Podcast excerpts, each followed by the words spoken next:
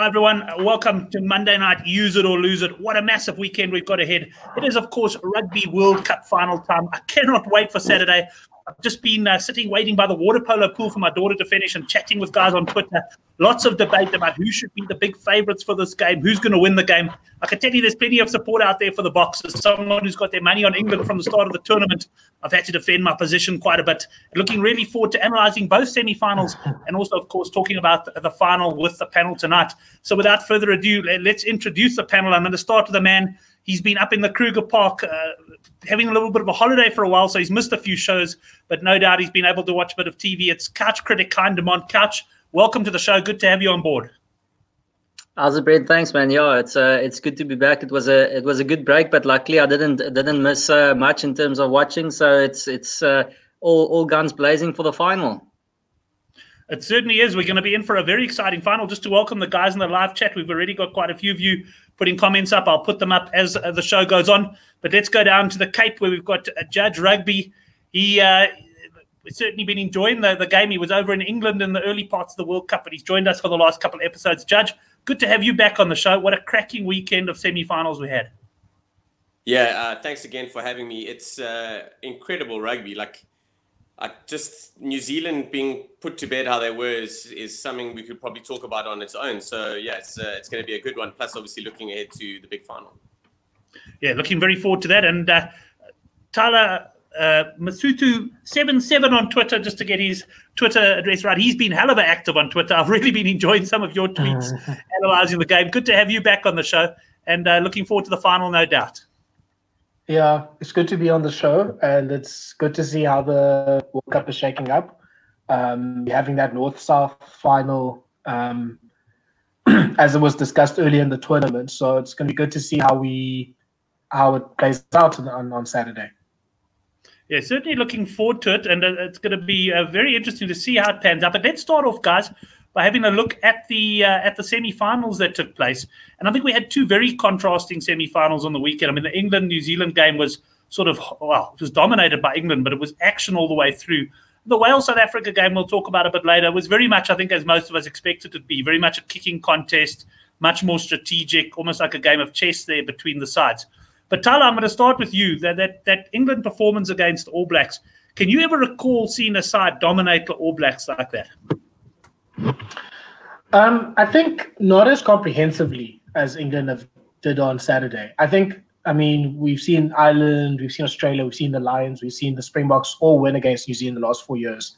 But I think what England were able to do was to shut down any sort of threat on all sorts of phases. And I mean, when we won against New Zealand last year in Wellington, New Zealand was still able to get into the 22 um, even with the Lions match, there was still a few sort of lucky breaks that the Lions were able to stop, and to an extent with the Irish game.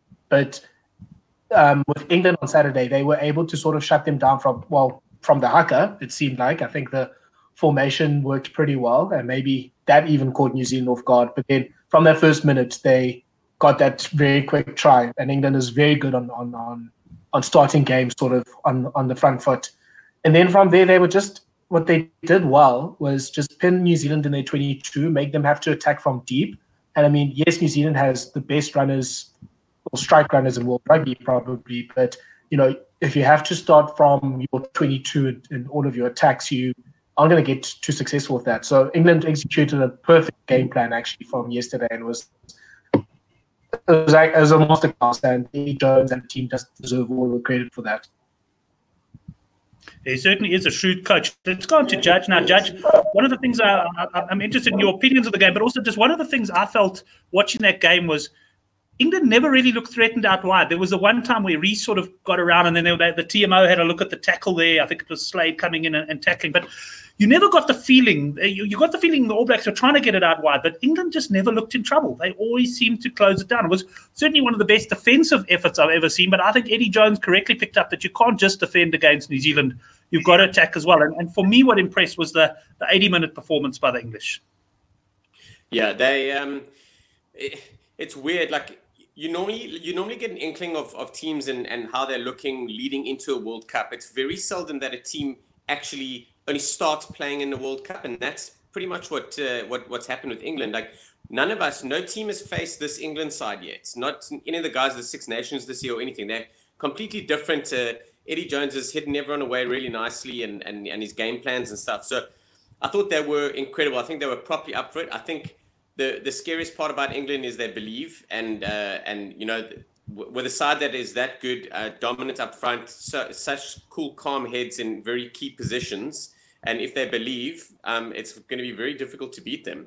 I think um, I thought I thought New Zealand were just completely taken away from the game. Like I thought they were schooled, and you don't ever you don't ever get to say that. Like not in our in our lifetime, you know. And uh, they really got put to bed. And you know, we're mentioning off air now, like New Zealand were one poor line out away from being nilled in a in a semi final of a World Cup. Like that, that was a reality, and and that's what's scary. Um, and then just quickly, I think I, I will say one thing, I, I do feel that um, the, that New Zealand took uh, Scott Barrett off a little early. They took him off just at the start of the second half. I really thought that that, that might have been, um, well, I really thought that, that was an error, especially at the time. I thought that that wouldn't be the right call. Um, but uh, yeah, I think they missed him in the second half. But England were on another planet. Yeah, it's interesting you say that, Judge. To me, it almost struck me as as as Hansen saying he almost made a mistake with his selection up front by the fact that he made that change so so soon. And yet, I didn't think Barrett was bad. In fact, there was one point where Barrett closed down. I think it was Jonny May, the English winger. I was I was actually pretty impressed with him, and I also thought that there might have been a bit of a knee jerk reaction and, and and perhaps perhaps moving too soon on that one. Um, yeah, I guess I guess at the point Hansen things weren't going his way, and he just had to he had to sort of uh, do something he felt to to change the tide of the, the game, but it certainly didn't work. And and let's move on to you on this game. You uh, you managed to watch the game in full. I know you were out in the bush on your way back at this stage. Yeah, Brent, I actually uh, just watched it as a as a rerun, but the the full game but um, I must say, I was I was chased by an angry elephant bull for like a kilometer, and I saw a, a leopard chowing a, a, impala in a tree, and I spent an hour at a hyena lair with a, a, cub lying under the car, so I couldn't couldn't move. But nothing out of that was more impressive than, than the English. Uh, it was it was incredible.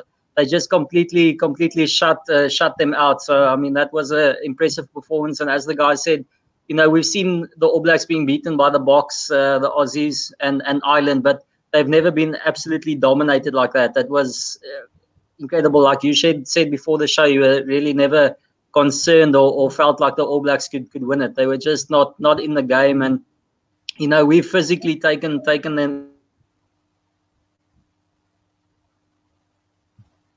approach and their skills and in general they just uh, they just took them down completely so it was it was amazing Excellent. Just welcome to all the guys in the live chat. I'm putting some of the comments up on screen. The only Nape, Nape.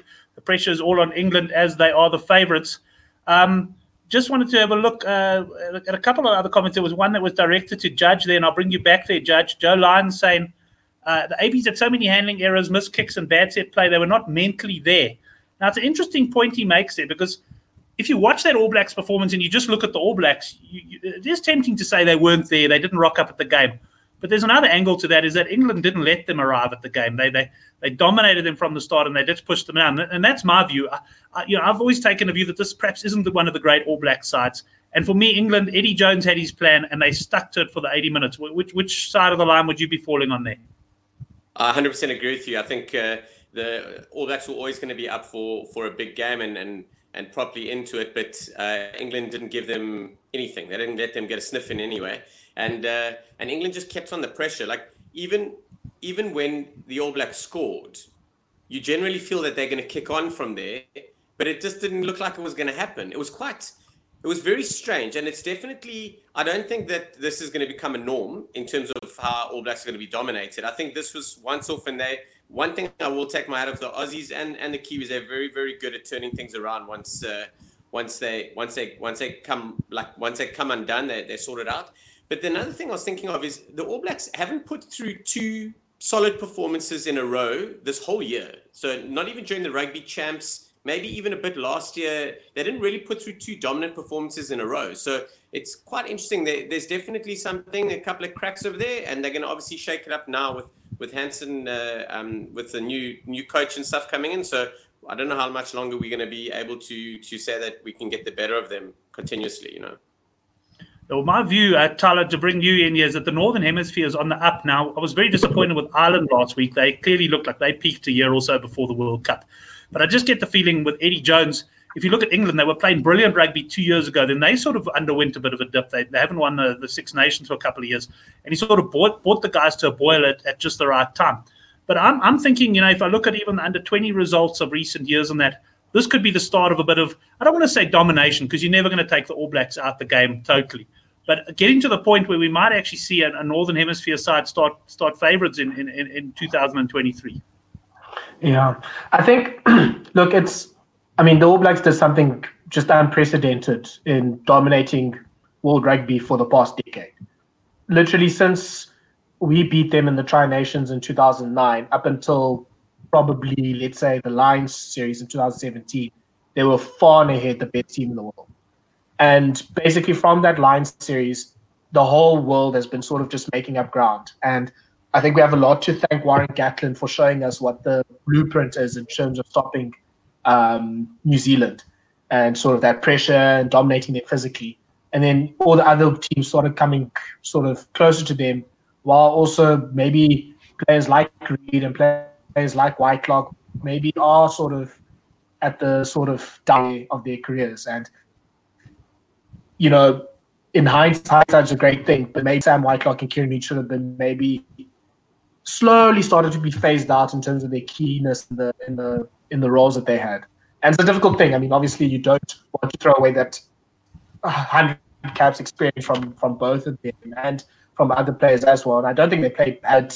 You know, it's just that thing of like when do you sort of pull the trigger on replacing the new players and getting the new sort of squad in.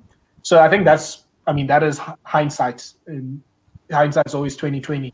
But full credit to England and full credit to sort of the rest of the world for catching up to the standard that the All Blacks set and for for setting up the plan. Uh, like you, Brent, I thought Ireland was going to be the one to do it because they seem to have the game plan set for that. Then they didn't show up. And then yesterday, England, or on Saturday, England just played amazingly. And think about it, they also had 20 points that they missed from two disallowed tries, a missed drop goal, and a missed penalty from Elliot Daly. So this really could have been 37 0 or 39 0 or whatever. And I mean, I don't think anyone would have ever predicted that. But England just executed their game perfectly. They dominated them in all the sort of the, the aspects of the game. And you know, you, Steve Hansen was right in just saying, look, the better side won in the day. They have nothing to complain about. So it will be interesting to see what they do sort of in the next phase. And England also has a very very young team. A lot of I don't think every everyone in that team except for maybe Marler and Dan Coles should probably be back for 2023. So it's set up for England, and we'll talk about South Africa later. But I think it's also set up for South Africa for them to maybe even return as the finalist in 2023. But we're getting ahead of ourselves a bit there. Yeah, we certainly. I mean, there's even France as well have got a very strong junior side, and that English junior side strong. But sorry, at one point there, both Couch and myself were having a little bit of a chuckle. There it was a bit of a private private joke because you mentioned about Kieran Read. Now I've been saying for quite a while I thought Read was a bit past it, and in the quarterfinals, or Couch uh, made a made a comment in one of our WhatsApp groups, sort of you know like you, Kieran Read doesn't exactly look past it, and of course I went and searched for that, found it after this New Zealand game and brought it up there. And, and Couch, look, he, he didn't have a bad tournament, but uh, perhaps, uh, Hansen did get his selections a bit wrong. Brent, on, on him particularly, I think it's a it's a tough one because he was short loose forwards in, in general. So there wasn't a lot. Obviously, you could have played a Ardie, Ardie at eight, but I, I'm actually of the opposite opinion. I think he came in light on on experience there. If you look at that back line, you know it's it's easy saying that in hindsight, but he's trying to win a World Cup with a with a fly off who didn't have 20 Test caps behind him, playing the best off in the world uh, from the previous year at fullback. His, his wingers both had less than 20 test, uh, 10 test caps.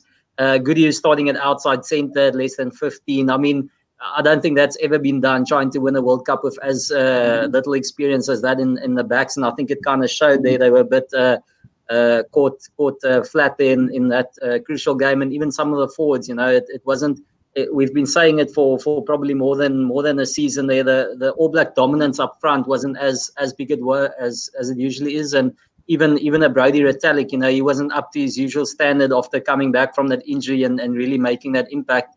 And and to go back to that very first point, I actually think Scott Barrett was pretty decent and, and making a, a, a bit of a physical um, presence felt then, and it was a strange decision to um, pull him out because I think that's the kind of thing that I've always been saying the All Blacks lack there is that uh, big big ball carrying um, our our six and and, and enforcers. So.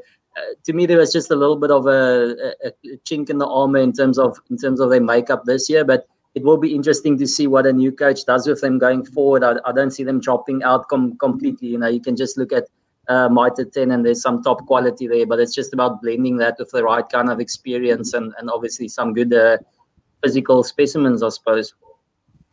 I want to go back to Judge now to ask his opinion on Eddie Jones. Uh, Judge, I don't know. I know you're not on Twitter at the moment, but I don't know if you still follow it and that. A lot of Eddie Jones, some of his chirping, and I mean, him and Hansen were it was all pretty good natured stuff before the start. But I think it was Gatland kind of saying, hinting that, you know, maybe England have played their final a week before, as it tends to happen. And then Eddie Jones says, send my best wishes to Gatland and sort of best of luck for the bronze medal match type of thing. I just love Eddie Jones' style, but I, I think he might be one of those guys you either love him or you hate him. Yeah, I, I, I, like the banter. I saw a lot of it today and on the weekend. And to be fair, the coaches have been uh, have been dishing it out a fair amount. Um, you know, if you look at like Cheika, Hansen to a certain degree, but they've never really been under too much pressure besides this weekend. But Cheika and uh, and and um, and Eddie Jones, they masters at taking the pressure off their team. They'll go and say and do whatever they need to. Oaks don't talk about the team. They talk about the clown coach and blah blah blah. Doesn't matter. They don't. They like really don't give a flying shit about it. So like, I think it's great. I think the banter's good. I I don't think I don't think Eddie Jones is arrogant. I think he's on top of his game. He knows what he's doing. He's confident in his team. Like you know, it all depends on how you want to look at it. You know, so I think I think it's going to be good. There's going to be some good banter. I think if you're looking at, uh, I mean, Rassie, John Mitchell, Eddie Jones, like terms of rugby brains, they're incredible. And this week we are in for a hell of a lot of fun pre kickoff and during the game. Excellent. Well, guys, if you've got anything more to add on uh, England, we can certainly chat about that as we as we chat about the final. But let's move on to the second semi-final now. And uh, Kutch, I'm going to pop back up and start with you on this one. It was uh, Wales against South Africa. Very much the kicking fest that most of us expected. I did have the feeling, Couch, and I, I, was ultimately disappointed with the result. Springboks by three. I thought they would win by eight or more. As you know, I backed them on the handicap there. I, I thought there were opportunities there that they could put a Welsh team away. And and in my view, maybe I'm underestimating the Welsh, but I really felt they were hanging on. I thought France were very unlucky not to beat them. And at the end of the day, they had a tremendous amount of injuries, even in the game itself. They were there for the taking, and I, just felt the Boks weren't able to really put the put the hammer down and, and take advantage of that. But I guess a win is a win. Yeah, Brent, uh, just just quickly on the handicap there, I, I, saw you guys were pretty bullish, and I didn't quite understand it. To be honest, I, I haven't seen this Bok team really put anyone away, and uh, it's it's not in the nature, it's not the style Rassie plays to just uh, put put the boot in, or, or, sorry, it is to put the boot in, but you know what I mean to to to go for the kill.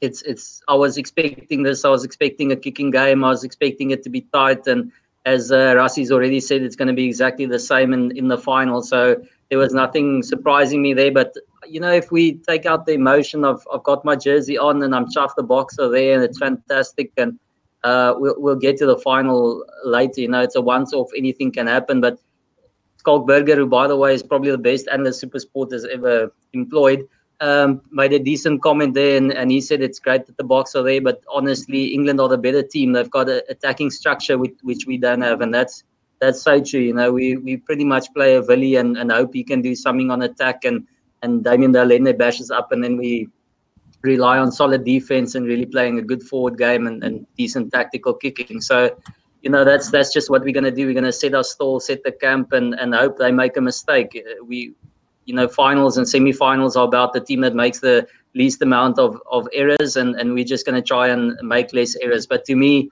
you know the Boks have only beaten Japan before that game. That's that's the only game they've beaten that that matters. And and to me, Japan went that tough. So you know they haven't really knocked anyone over except Wales at this stage. Where England have knocked over Argentina, Australia, and New Zealand. So it's you know you can't compare the two. It's it's it's all England. England should be the favourites, and I'm not saying we can't win, but there's there's no doubt about it. To me, the Boks weren't impressive, and they haven't impressed me thus far. We've got players out of form but we said this before the tournament. You know, they've got their restrictions and, and things that they can do and things that they can't do and what they can do they do well and we, we just got to hope that that's going to be enough right tyler let's go on to you then uh, now uh, uh, interesting point for me and I, I, see a lot of it coming out in the live chat of south africa unable to take advantage of the uh, attacking opportunities almost felt that both teams only really threw caution to the wind twice in that match i mean there was obviously a little bit more the south africa try which ultimately uh, damian scored I mean, we, we had a penalty advantage. So you'd argue were we really throwing caution to the wind? I mean,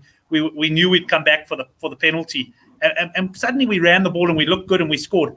And then if you look at Wales, they had they, they, they chose that scrum at a time when they needed to get a try to, to get back into the game. Uh, they, if anything, they'd been bossed in the scrum, so it looked like a pretty risky call. And then they they sort of went wide, and it was at the time when they scored that try, I thought, hell, that was too easy. I mean, they really made that look easy, and you you actually found yourself thinking at the end of the game, Wales missed a trick as well. They, they they actually should have probably tried to play a more expansive game. Did you also have that feeling uh, that, that both sides could have done a bit more in the game? Yeah, look, I think we all, like Couch was saying, we all know how um, both coaches would have approached the game sort of initially, and they set it up in the first 40 minutes.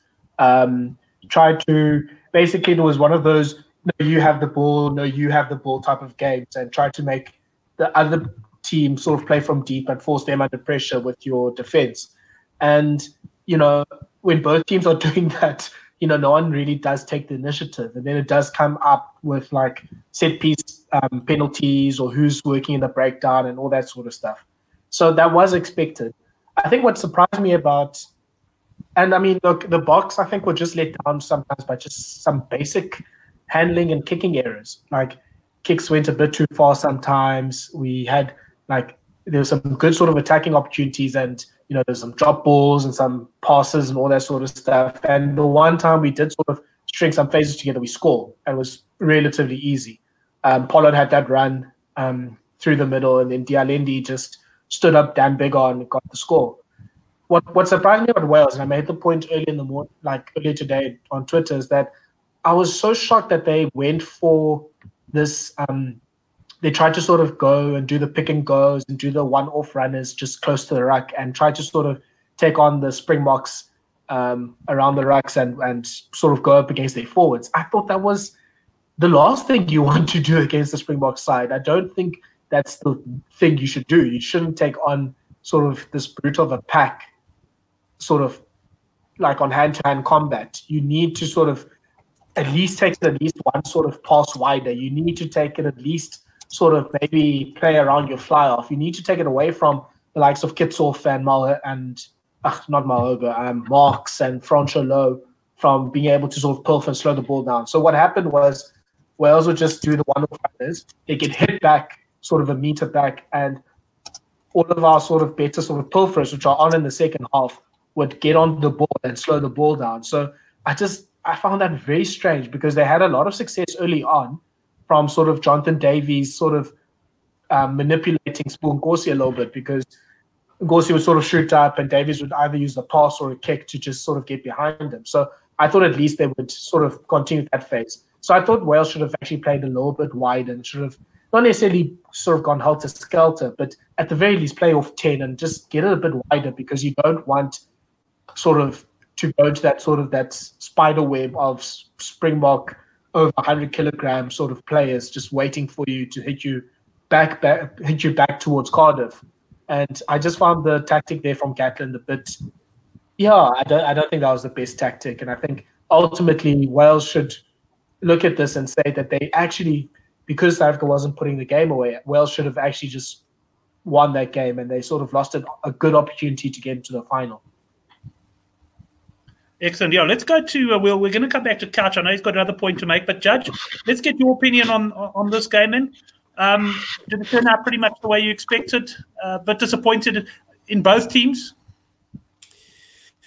I, I, like you, thought that we should have maybe taken it by by fifteen, some fifteen more, um, or fifteen plus, and I just every time I looked up, like I felt very comfortable while watching the game. I really thought that we were on top of things. I thought that we were dominating. But then whenever I looked at the score, it like we were not far ahead where we should have been. I, I felt. I think you know, got to understand like you can say what we want about them being professional players and everything. It's still nerves. Like it's a semi-final of a World Cup. If we two years ago, two and a half years ago, just before Rassie took over, if you said South Africa would would play in a World Cup semi-final, let alone a World Cup final, we would have said, "Done, we'll take it." So, like, I think there's a lot of stuff. There's a lot of uncharted territory. I think for both sides, a semi-final of the World Cup with the potential of playing in the final as well as uncharted territory, and I think that's what affected both uh, both the teams. I thought I, we made the same. The usual suspects made the errors. Um, I, I thought you know we, we like we looking very very good in like in 90% of our space and i just think that you know uh, Faf had a really good game on Saturday. He did make errors though, but he had a, he had a much better game. And uh, Faf didn't pitch up because, to be fair, it's maybe the first or maybe second game in the World Cup that he's legit pitched up.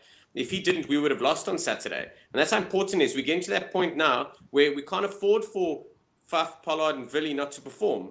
And we need everyone else to continue performing because hardly any of our players have put a foot, uh, put a foot wrong. Like our guys have been, been doing really, really well, barring the guys that we, you know, we've been keeping an eye on. I think, I think Faf, like is kick. We know he's going to kick. I don't have a problem with the kicking. I have a problem with the quality of the kicking, and I, and that's so key when we've got the the best chasers in the game. You know, so yeah, I thought we it was tight. It was a lot tighter than I than I expected. Um, I think Wales are two injuries uh, too far down the line. They've been picking up injuries consistently over the last year, and uh, they just don't have the depth. Uh, like the truth of fact of the matter is, they just don't have have the depth. You know, they're missing such key players They've lost two of their eighth men. They've lost their fly half. The other fly half, uh, Dan Biggar's heads, I'm not sure his head's 100% right after taking all those knocks, losing their fullback. Like there's a hell of a lot of injuries. Um, so, so yeah, but we threw, we're in the final and hey man, looking forward to it. Excellent. Couch, you wanted to say a bit more on the game. Before you do that, just to welcome all the guys on the live chat. We've got a lot of new names there. I haven't seen the name Lonely the Brave. Lonely are the Brave. And also on Facebook, a good few watching. Uh, Tammy and Bruce have commented on the Facebook page as well. It is new that we are streaming. This is only about our third show that we're streaming to Facebook and to YouTube simultaneously. So uh, good to have you all along with us. Catch, any final comments on the on the, the semi final with Wales? Brent, I'm sure we're going to talk a, a, lot more on, on the Boks and, and, and both England for the final. But just quickly, I saw on, on Twitter one of the regular guests on here as well, Brendan Shields, uh, uh, initiated something there which actually caused quite some um, feedback. So it was it was quite nice. Was he, he talked about um, the Boks playing too conservatively and and having to change their style if they want to you know try and lure youngsters back to the game and and, and things like that. And you know it's a rhetoric that we've heard heard quite a lot. And I'd actually like to ask you three um, in terms of your comments whether you know is it is it the case of Rassie being too conservative and and even if we you know come close in in the final it's it's not really going to uh, mean much maybe if we win it'll mean enough to to try and lure people but it's it's not going to be that that important because we didn't play a a decent style of rugby that's that's almost entertaining to watch or or do you guys think um, it, it doesn't matter you know if you if you get the cup you get the cup and and that's great for the country uh, i don't know brent maybe you can start off and i can ask you a question this time yeah well i'll answer that question i mean at the end of the day if south africa win the cup if they win the cup and they win it all on penalties and they kick the living daylights out of that ball and they win the cup, everything is going to be fine. And I think we could do that against Wales. As you said, Couch, was expected against Wales. I did think that we would do it well enough that we would beat Wales a little bit more comfortably than we did. So I think in that sense, I think the worry is, and Chris Sturdy raised it on the Good for the Game forum as well. I think the worry is, can you get away with just being so one dimensional against a side like England? Because they've clearly got more to offer. So my view is it's too late for. I mean, I think Rassie is going to make. I mean, he, he's a shrewd coach. He's going to come up with something a little bit new for the final. Eddie Jones is going to probably have thought about that, and he's going to come up with a lot of stuff. But but ultimately, I can't see us changing our game plan too much. I think that's what we've built our game around, and I think we've got limitations in certain areas that prevent us playing from a really attacking game at the moment. So that's my view. At the end of the day, I, I think the point, and I, I, saw that thread because I see a, a rugby college. Uh, uh, Brendan Shields, he's taking quite a lot of abuse from guys saying he's an ex, you know, used to live in South Africa and saying he's having a go at South Africa. And I think he's he's taking a harsh abuse, if I can call it that, because I think he's making some jolly good points there on, on, on Twitter. But I think ultimately, yes, we'd like South Africa to play more attractive rugby. But you know what? When you come down to a World Cup final, uh, even the most, I mean, look at New Zealand. They play brilliant, attractive rugby. Yes, they kick a lot in that, but they're the most attacking team in the world. and and like uh, Judge said, I mean they got a they, they got to try from a sort of a line out error, and, and that was it, and that's what playoff rugby comes down to. But I'll let Tyler uh, give his opinion on that as well.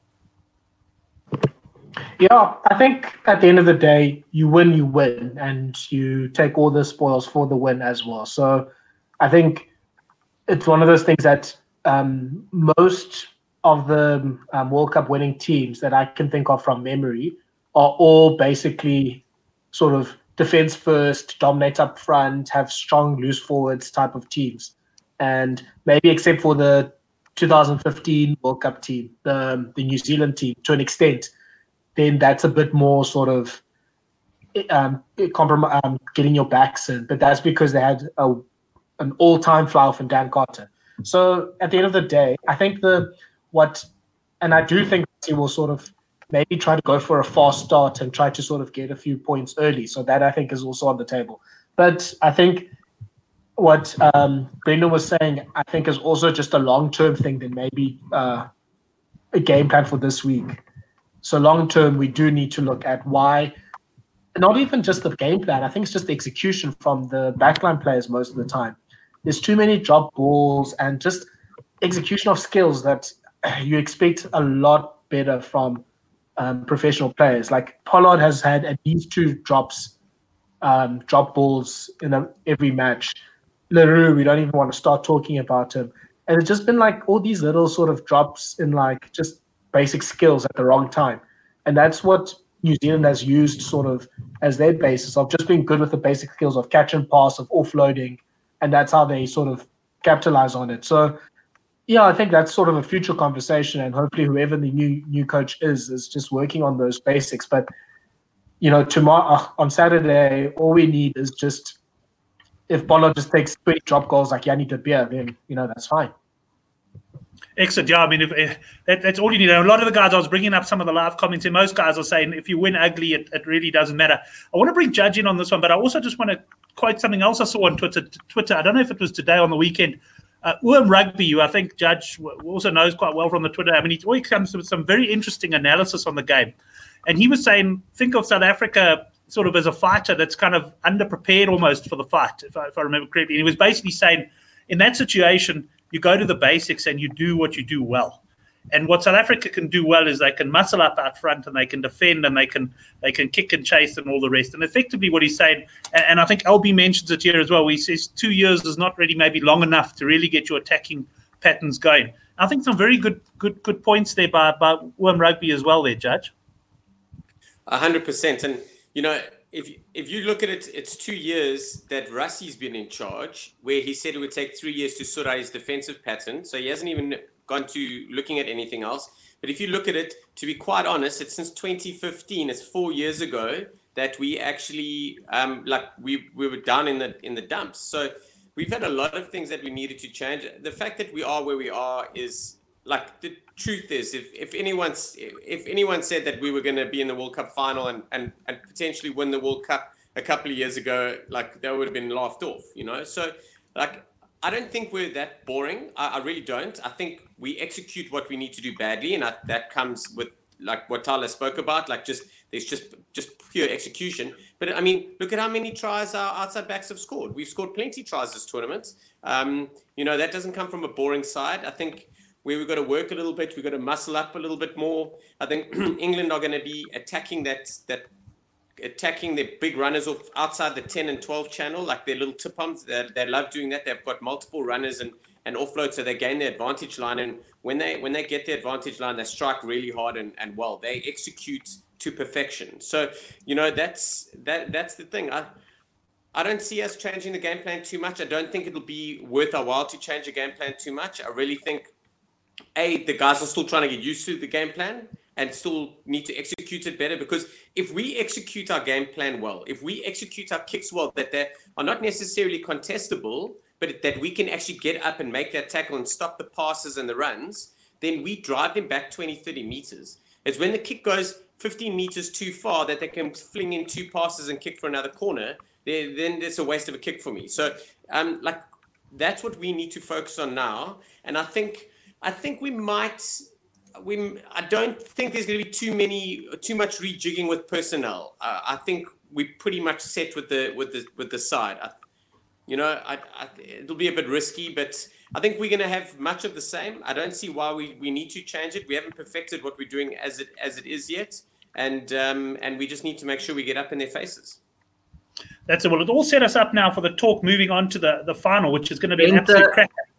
Yes, Brett, Brett, can, can I just uh, finish off from, from my side and, and why I just uh, introduced it? I actually think he, he, had a he had a decent point. I mean, we would like to see a bit a bit more of a of a total total game there. So I'm, I'm with Brendan going going forward. Uh, we, we'd obviously all love to see. I, I disagree slightly with uh, Sean and the guys. I don't think our attacking our attacking setup is, is nearly good enough. I don't think it's just a, a execution thing. I think there's still uh, lots of things that needs to be built in there we need to have dummy runners we need to have options we you know there's a lot of things. But as lb said and, and i said before the world cup as well that you know Rassie had limited time and he decided to go for defense and decided to go for a strong spine and, and that's what he stuck with. And that's what we get in in the final conversation around guys like Willie and Faf as well. And uh, yeah obviously no one nothing's going to change for this sunday. I agree with you though brent um, and Sways Sway said it as well. He said, uh, "Don't don't be surprised if Rassie pulls a, a trick like Faf dumming a kick and going wide quite quickly and, and trying to catch England with a quick try like like that. So uh, we could see something like that, but they definitely won't change in a week's time personnel or, or strategy. But I do agree that uh, going forward, it would be nice to see the Boks try and, and, and develop their game a little bit to do something that's a little bit more total. And I think that's um, almost where, where England are starting to get themselves. So it, I think I think as as you said, he took a little bit of unnecessary flack, and I think it is something to strive to. Yeah, certainly. Could we look uh, a couple of questions? We will talk about the, the likelihood of a high or low scoring game. Now, a question relating around the bookies line of 36 and a half points. Just a reminder to anybody watching, we do do a betting focus show on Thursday nights. That's at nine o'clock, the handicap rugby chat that matters, where we put our money where our mouths is. And certainly last week was very entertaining. I managed to make myself a few rand off Oracle Rugby, who was pretty bullish on New Zealand hammering England in the, in that quarter final. So we will touch on that though. But let's move on. Uh, let's move on to the final. And um, let, us start, Tyler, with, with, with yourself on this one. And let's start perhaps with England. Eddie Jones, what's he going to have up his sleeve for us? I mean, for example, one of the big things, if you look at Eddie, the, quarterfinals, um, he, he, he, left Ford on the bench and he started, uh, you know, Farrell at 10. And then he comes out for New Zealand and he, he brings Ford in. He, I mean, Ford, I thought played played superbly as well. What's he going to do for us? What what would you do if you were Eddie? Um, I think I'd go with basically the same team. Um, I think Eddie Jones's plan is have all of his sort of ball players sp- start the game, and then his finishers are sort of the more tight set piece type of um, players, especially in, in, the forwards. So where we sort of bring on Kitshoff and Marx and all those sort of like impact players, they start with the impact players. So they have Vunipola, they have Sinckler, they have Courtney Lawes in and I think what their sort of mandate is is to smash the opposition back, is to make big runs, is to sort of cause havoc for them, and then at the end bring on the finishes.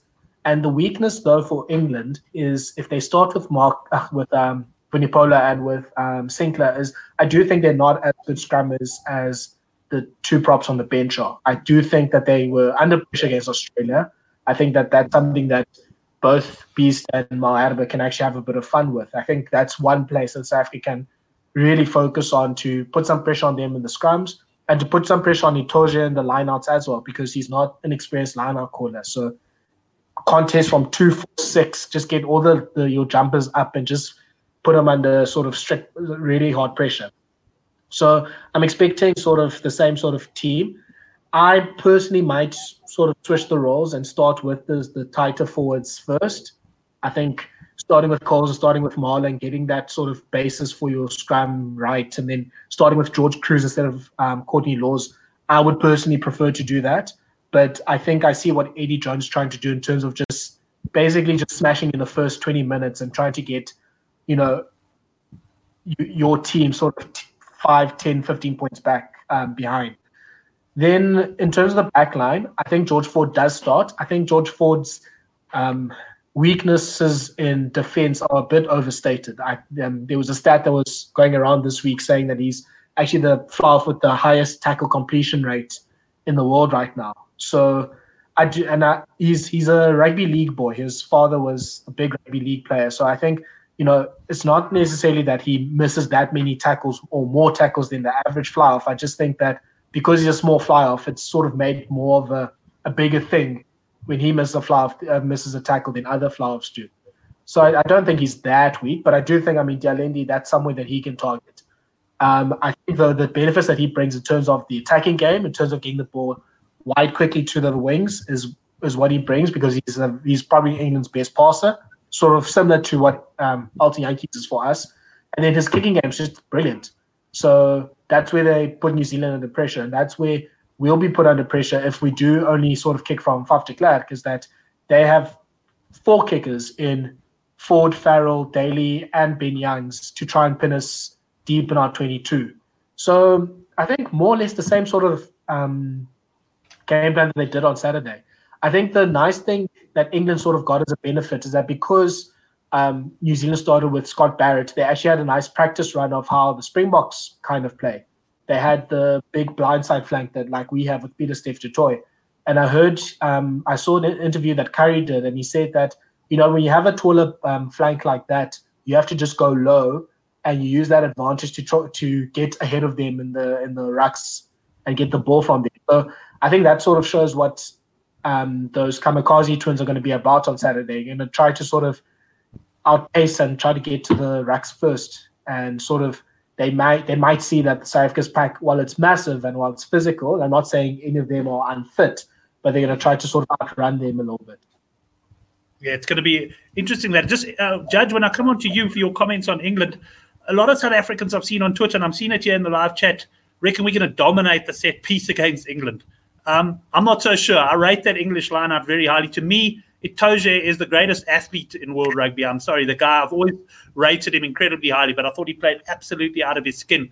And I'm, I'm not saying that they're going to dominate us, but I think that, that that battle of the packs is going to be almost 50 50. Uh, do you see any of the teams getting an edge there? Uh, no, I, I, definitely don't think we're going to dominate. I think uh, both sides will have their, their moments. Um, I think it's going to be an incredible showdown.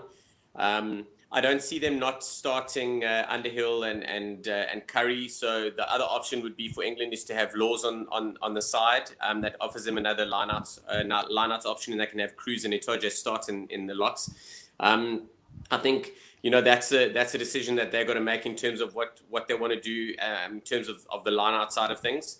I think the other big question is is are they going to have Slade at 13 or Tuilagi at 13? And that's obviously a Ford Farrell Tuilagi or it's going to be a feral Farrell Tuilagi Slade option. I think um, in the beginning I was very pro Tuilagi um, at 13. I think on attack he offers way way way much more. I think he's he's brilliant attacker there in that channel. Um, I think defensively, uh, I've been shown a, a, couple of things. I, I, saw some stuff that Omar Mouneimne put together, um, and he put together about how, how dominant Slade is at 13 defensively um, forcing uh, intercepts and also how great he is on attack. So um, that's a bit of a worry for me. Um, I think our midfield, uh, our midfield pairing at the moment are very, very set and in tune with each other, and they understand their games very well. So we are in for a, a massive battle there. And I just think we've got to be very careful where we are. South Africans are very much we like to have a one-off runner, so none of these tip-on passes. I think if you look at England, you look how quickly they shoot up in the line. They, they really have a really good line speed and they like to double hit you. And if they if they stop us getting front foot ball, they'll rip us apart because it'll force poor kicks um, uh, and and and it'll force poor kicks from nine and from ten, or it'll it'll force us to run it out wide and, and get us isolated, especially if they've got Underhill and Curry playing who are incredible jacklers, you know. So I think that's key. I think we need to make sure that we gain the advantage. Um, they uh, perhaps look at running it like a half a channel wider, like England do often do. Um, uh, they'd like to work it there and then just get those gaps that side. But I think whatever happens on Saturday, as what we thought with the New Zealand England game, I think we are in for a cracking final. And I just hope that all the team, both teams are settled and, and comfortable and, and play their game because we're going to be in for a, a showpiece of note. Excellent. Tyler's just stepped out for a, a second catch if you're the England manager, Eddie Jones, what are you up to? What are you thinking?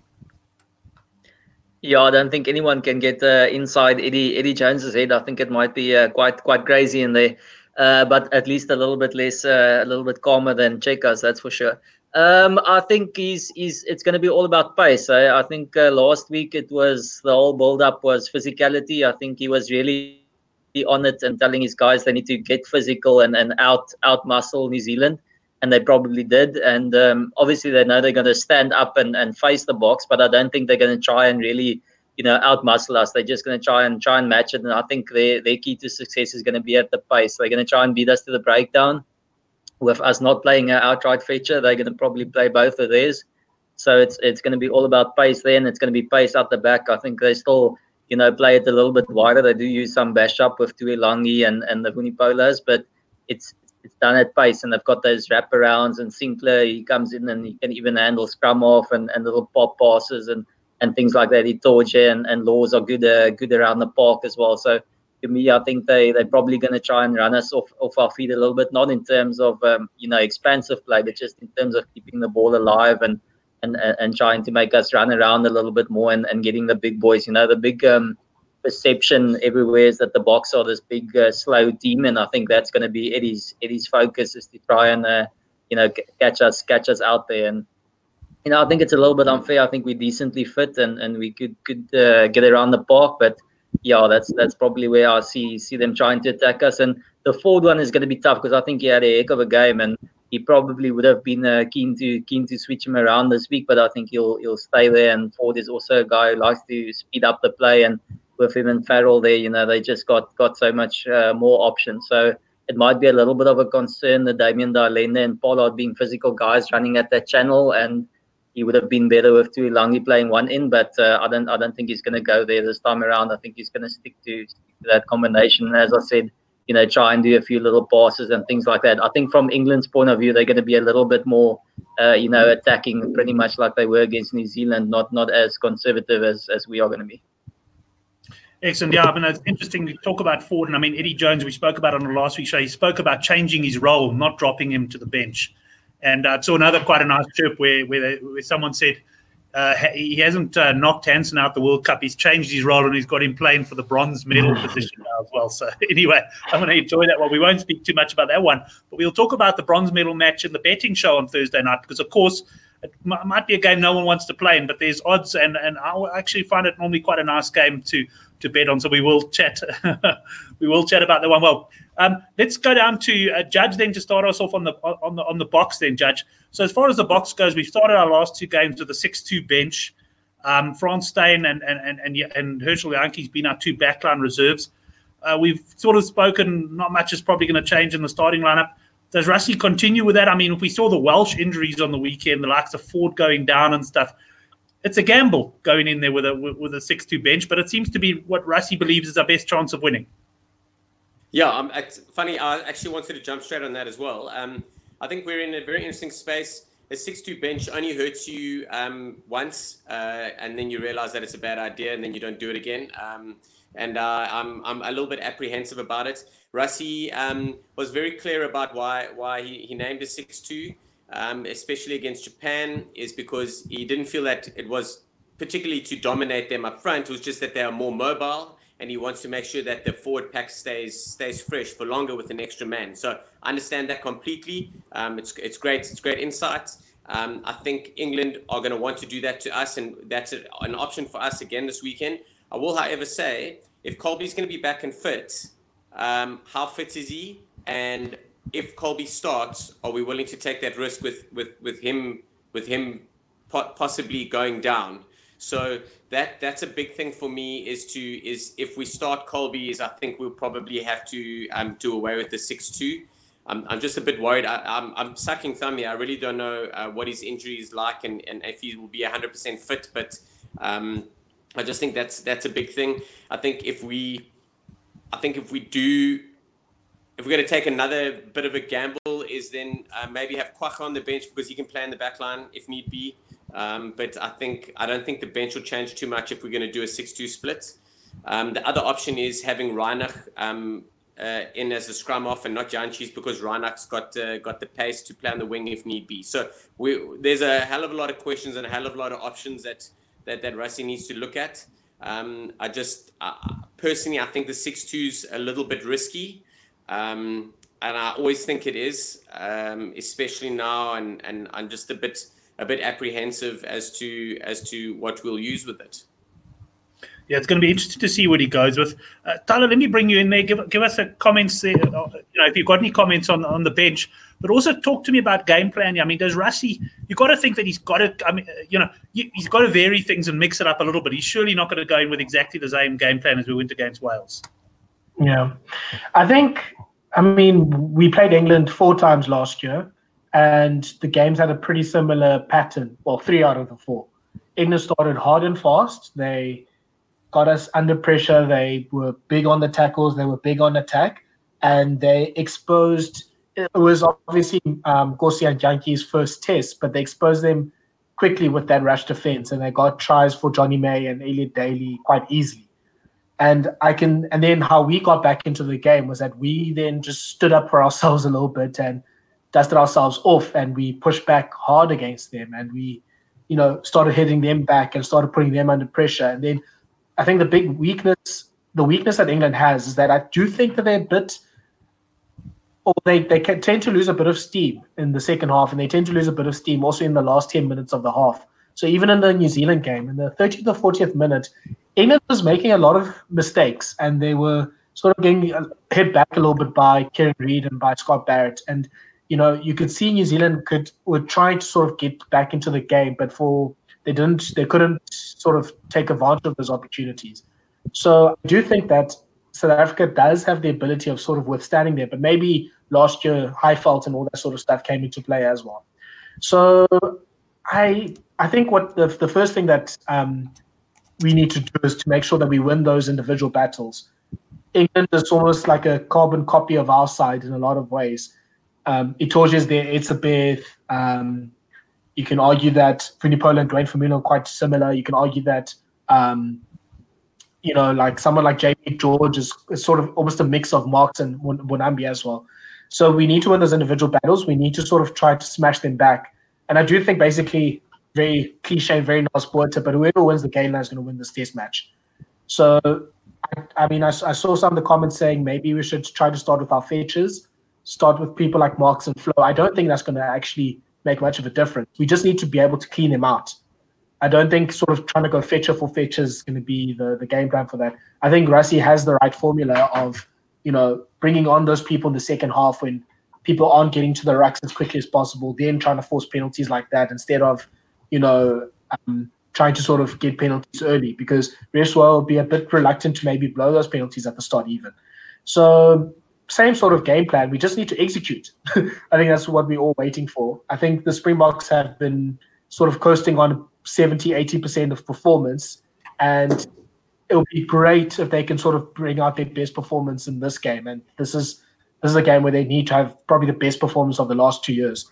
And then just quickly on the 6-2, I agree with you fully, Judge. I'm also team have three backline players in your bench, but I did see how it worked with the Wales game. Um, I, I must admit, that's when I saw okay, there is a lot of benefit in bringing on a new tight five because that's I think where we got the edge on Wales, and I do think we have better forwards to call on than England does on on on our bench. So maybe that is just a little argument for it. But I would also, especially with Kolbe and him maybe not being 100% fit if he plays, I would probably lean towards 5 3, but a 6 2 also works for that reason just to mention to the guys watching, and whether you're watching the show live or you're watching the recorded version, those are the Twitter handles of the guys. Unfortunately, Judge Rugby is uh, still uh, trying to get his Twitter handle going again after after getting a ban that I don't even think he knows much about. But that's the, the story with it. But you've got couch critic H Demand, and then uh, LB was just saying he's enjoying Tyler's analysis. I said if you enjoy him on the show, you've got to follow him on Twitter because he's absolutely top class on Twitter with his analysis as well.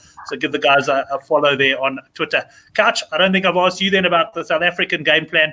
Urasi Erasmus, what have you got in store for Eddie Jones? It's going to give him some sleepless nights find find the top of the stand and get your traffic lights going. That'll that'll be my plan if I was uh, Rassie Erasmus for this one.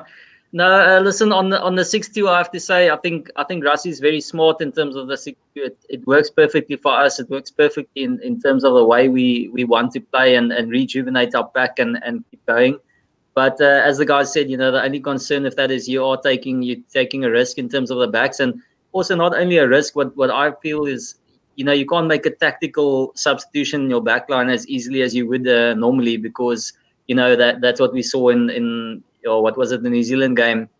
Is you can't just bring on uh, everyone off the bench and then he's got no one if he's got an injury. So it's almost like uh, Herschel Jantjies isn't playing as that impact player anymore. He's just playing as a as an injury substitute. So that's that's the the issue there. And and again, to me, the the real problem is the the Willie le Roux uh, question again. And you know, I think this this past weekend he almost wanted to to get him off and, and get Frans Steyn on, and it, and it actually didn't look too bad for those uh, few minutes he was on.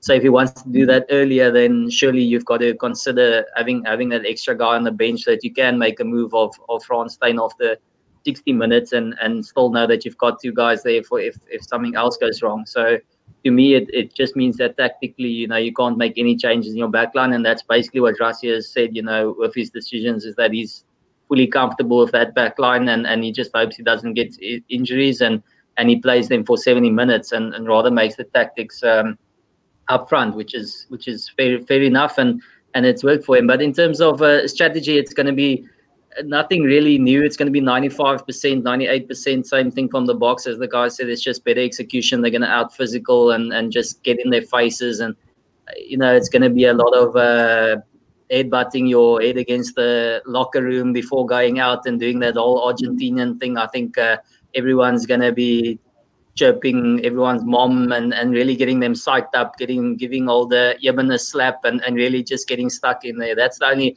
it's gotta be almost like that all call, you know, everyone just go boss. That's gonna be it for the Boks. Get in there, get Itoje irritated, get him off his game.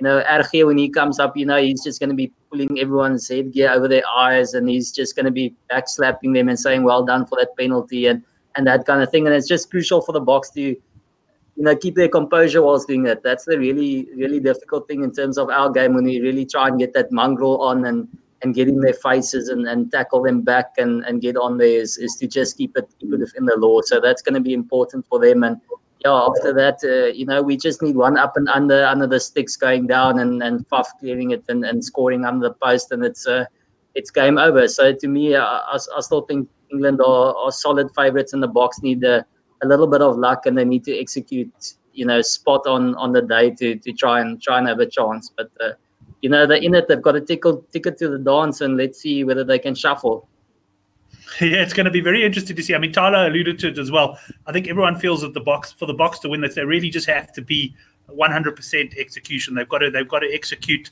to the best of their ability, guys. Of course, I'm not going to leave the show without um, asking you guys for prediction on the final. But let me share a, little bit of my view. I see Judge, yeah, he hates those predictions. I, naturally, I do expect you guys to go for the Boks. I've been amazed. Okay, so guys, uh, you know, just to look at it from a, an angle, I looked at this game. I thought England would be a good eight-point favourites for this game with the bookmakers. And my, my view was, look, first of all, that performance against New Zealand was something out of this world. It was superb. We do know that it's often hard to follow up one performance like that with another. I mean, you only have to look at golf. Guy shoots a 62 in the one round, and he more than often than not comes out and shoots a 72 in the next round. It may be difficult for them. South Africa have got a different style. But I'll tell you what my worry is about South Africa. We're a far better side than we were two years ago. Make no mistake, Rassie Erasmus has done a great job.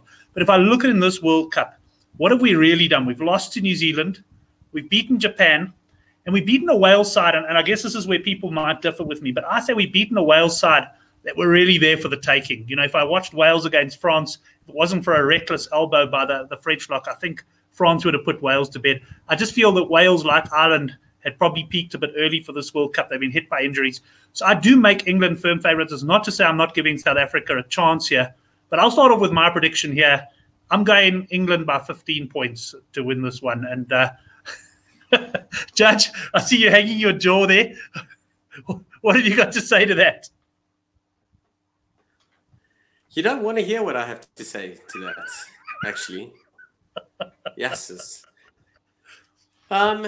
So listen, I get what you're saying about England. I do. Um. I think I think they are their form side by by a mile. I think they are, are yet to. Have just kind of stepped into third gear. Um, no one's put them under pressure, and the only side that in the world that would put them under pressure, they they properly put to bed. So I think they are the form side. I think the pressure is on them. I think they are favourites. I think it's a World Cup final. I think, um, to be honest, England might have expected to probably get a look in. I don't think we expected to be there. So I reckon, I reckon, like we we really think this is like an added bonus, like to really just change things up and and and make some unbelievable history. You know, so I think um I think there's going to be like five or so points in it. I just hope we stay longer in the game. Um, we can't let England get on top of us. They won't let us back in. So it's all going to go up to the first first 20 minutes, half an hour, and, and we just make sure that we don't uh, we don't crumble um, because uh, I think we've got what it takes to to mentally get back in the mix. But I don't think England will actually physically uh, score too many uh, too many points afterwards if they've got a good a good strong lead. So I'm gonna I'm gonna say Boks um, Boks by five. I think uh, yeah I can't ever bet against my side. It goes against everything I know. But I, I will say one thing: England this England side, we haven't seen uh, an England. We haven't seen this England side yet. We they came to the World Cup and they started playing at the World Cup. They weren't playing before the World Cup, so they haven't seen us and we haven't seen them. So it's uh, all to play for. Yeah, no, I have to agree with you. I mean, I said this is one of these situations. Look, you know, if you bet on someone at the start of the World Cup, there's a good chance they're going to meet your your side at some stage. So I backed England. Uh, I had to know in the back of my mind that we could meet South Africa, but the fact is, I put my money down on England. And I'm at that point now. And I can honestly say it's been a successful World Cup for me betting wise. I've got some nice bets that will be arriving in terms of I predicted a very low scoring World Cup. So the pressure's not that great. I have a nice win if England win. Obviously, I would like that. But it honestly is one of those times if if I don't win my bet, well, you know, I'll, I'll just be happy for the country that we we won the World Cup. But it is hard at the end of the day when you've been calling England all the way through to suddenly uh, change tune as well. And uh, Tyler, let's let, let's bring you in there and get your prediction and uh, how far out do you think my, my England by 15 is going to be? Yo, um, great about that one. Yo, um, look, I was thinking about it today, um, just in sort of pre- preparing sort of my thoughts for the show. Is I mean, in my memory, I'm, I'm maybe a little bit younger than everyone else, but in my memory, I think the only time where an underdog has won a World Cup final was 1995. Yes. Um, maybe 2003. I think you can maybe argue that England playing at Australia might have been a bit of an underdog situation, but they were the best team in the world. So it usually favors that the team on form, the, the, the more established team, is the one that wins.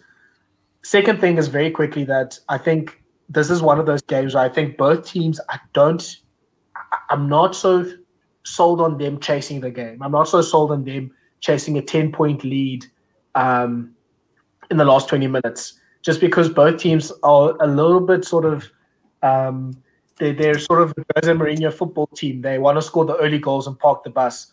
So I think the team that can get a 10 point lead first might be the one that wins the game. Um, so be it England trying to get a fast start, be it South Africa maybe trying to sort of um, throw caution to the wind early and try to get a few quick tries. I think that might be the way to sort of win this game. But I'm gonna go England by three. I think it's gonna be um, a fast start from England, a few drop goals. We might then score a try and get ahead, maybe at halftime, but a few points. England then sort of catches us early in the second half, gets a 10 point lead. We score one maybe in the last 10 minutes, and then we just aren't able to do enough to get over the line. So I'm going to go England by three. But I think it's going to be a good game. I don't think it's going to be a high scoring game, but I can see a, let's say, whew, let's say 21-18 type of scoreline. Yeah, that's sort of uh, that's sort of what you're expecting in, in, in the World Cup. Welcome to Campo. I haven't seen him before one of the shows. He's he reckons Eddie Jones uh, could possibly be the, the, difference in this game. Um, yeah, interesting. Just to mention, I write an article for the Citizen, a blog once a week, and I've been thinking about what to write this week, and I think I'm going to be writing about wallet versus heart, and whether or not I'll be watching the game home alone in my lounge because Chris McGowan made the comment there earlier. He says, "Am I going to go into isolation?" Because I think the last thing I want to be is standing in a pub somewhere with uh, 50 Springbok supporters and suddenly go ballistic when England score a try. so I think I'll I think I might be watching this one home alone and, and, and just just uh, yeah take it from there. But that's going to be my article this week. Catch, I haven't got your prediction yet. I don't think. Yeah, Brent, it's it's a game for the quiet fist pump. Eh? You you're gonna be there in a in a Bok jersey, but doing the quiet fist pump under the table when uh, no one's looking. So that's in in punting terms. That's when you really realize uh, how much money is uh, worth something for you. You know, when when the wallet starts talking louder than the heart, you know you've, you've put down a decent sized punt there. Um, but I'm going to be in the same uh, same boat. I mean, I'm uh, everyone that works knows me as a as a big rugby guy. So it's Bok jerseys this whole week, and then uh, come Saturday, I'm going to be shouting England home. So it's going to be a bit a bit strange for me, but I think um, it's uh, I'm, I'm with you on this one. It's 19 19 to England, uh, nine to the Boks. I think uh, England will will pretty much get the get the job done. I think uh, Tyler saying that the, the team that builds up a 10 point lead is going to win the game isn't the bravest call I've um, I've ever heard. I think uh, you've got a pretty decent chance to win the game if you get 10 points ahead in the in the final. But uh, no, I think I think the team that there's only one team that can get ten points ahead in this game, and, and that's going to be England. And I, I think um, let's just say you know I'm, I'm on England and I'm not taking cover on the Boks. Uh, I'm with you, Brent. If if the Springboks do win, it's going to be great. I was uh, on the airport on, on on Sunday, and there were so many people in green and gold. I mean, the majority of them wouldn't have been able to watch the game, and I watched the first half, and then had to get on the plane, and I was there with some some guys who were on the golf tour apparently, so they had more more alcohol in their bloodstream than blood and, and not a lot of sleep. But as we were taxiing out, they were still doing the, the, the cell phone score. And the poor steward guy had to ask him like five times to switch off. And the only problem for me was that it was uh, 16 all as we as we got in the air there and we waited for the captain to give us the final score. But you know, it was just so nice to see everyone united and everyone worried about the score and everyone celebrating when we heard the uh, we, we through. So it's you know it would be great. I, I honestly would love to hear that the, the the Boks win win the game, and I'd shout them home, you know, one hundred percent. But uh, I wouldn't mind counting the money afterwards either. okay, excellent. So Kach and I in a similar position there. It's going to be wallet against heart. Guys, anything else you want to add on the finals? Is this one topic we just want to have a quick chat about, which is the RB Player of the Year? But anything else you want to you want to add on the final? Nothing else there. Nothing from Judge. Nothing from Kach. And Tyler, let me bring you in if you want to add anything. Um, uh, Brent, Brent, uh, Brent, uh, hmm? Brent, I think uh, poor Sean is, is is stunned. You can just see he can't believe that uh, that we've gone against the Boks. He's he's speechless. he's speechless.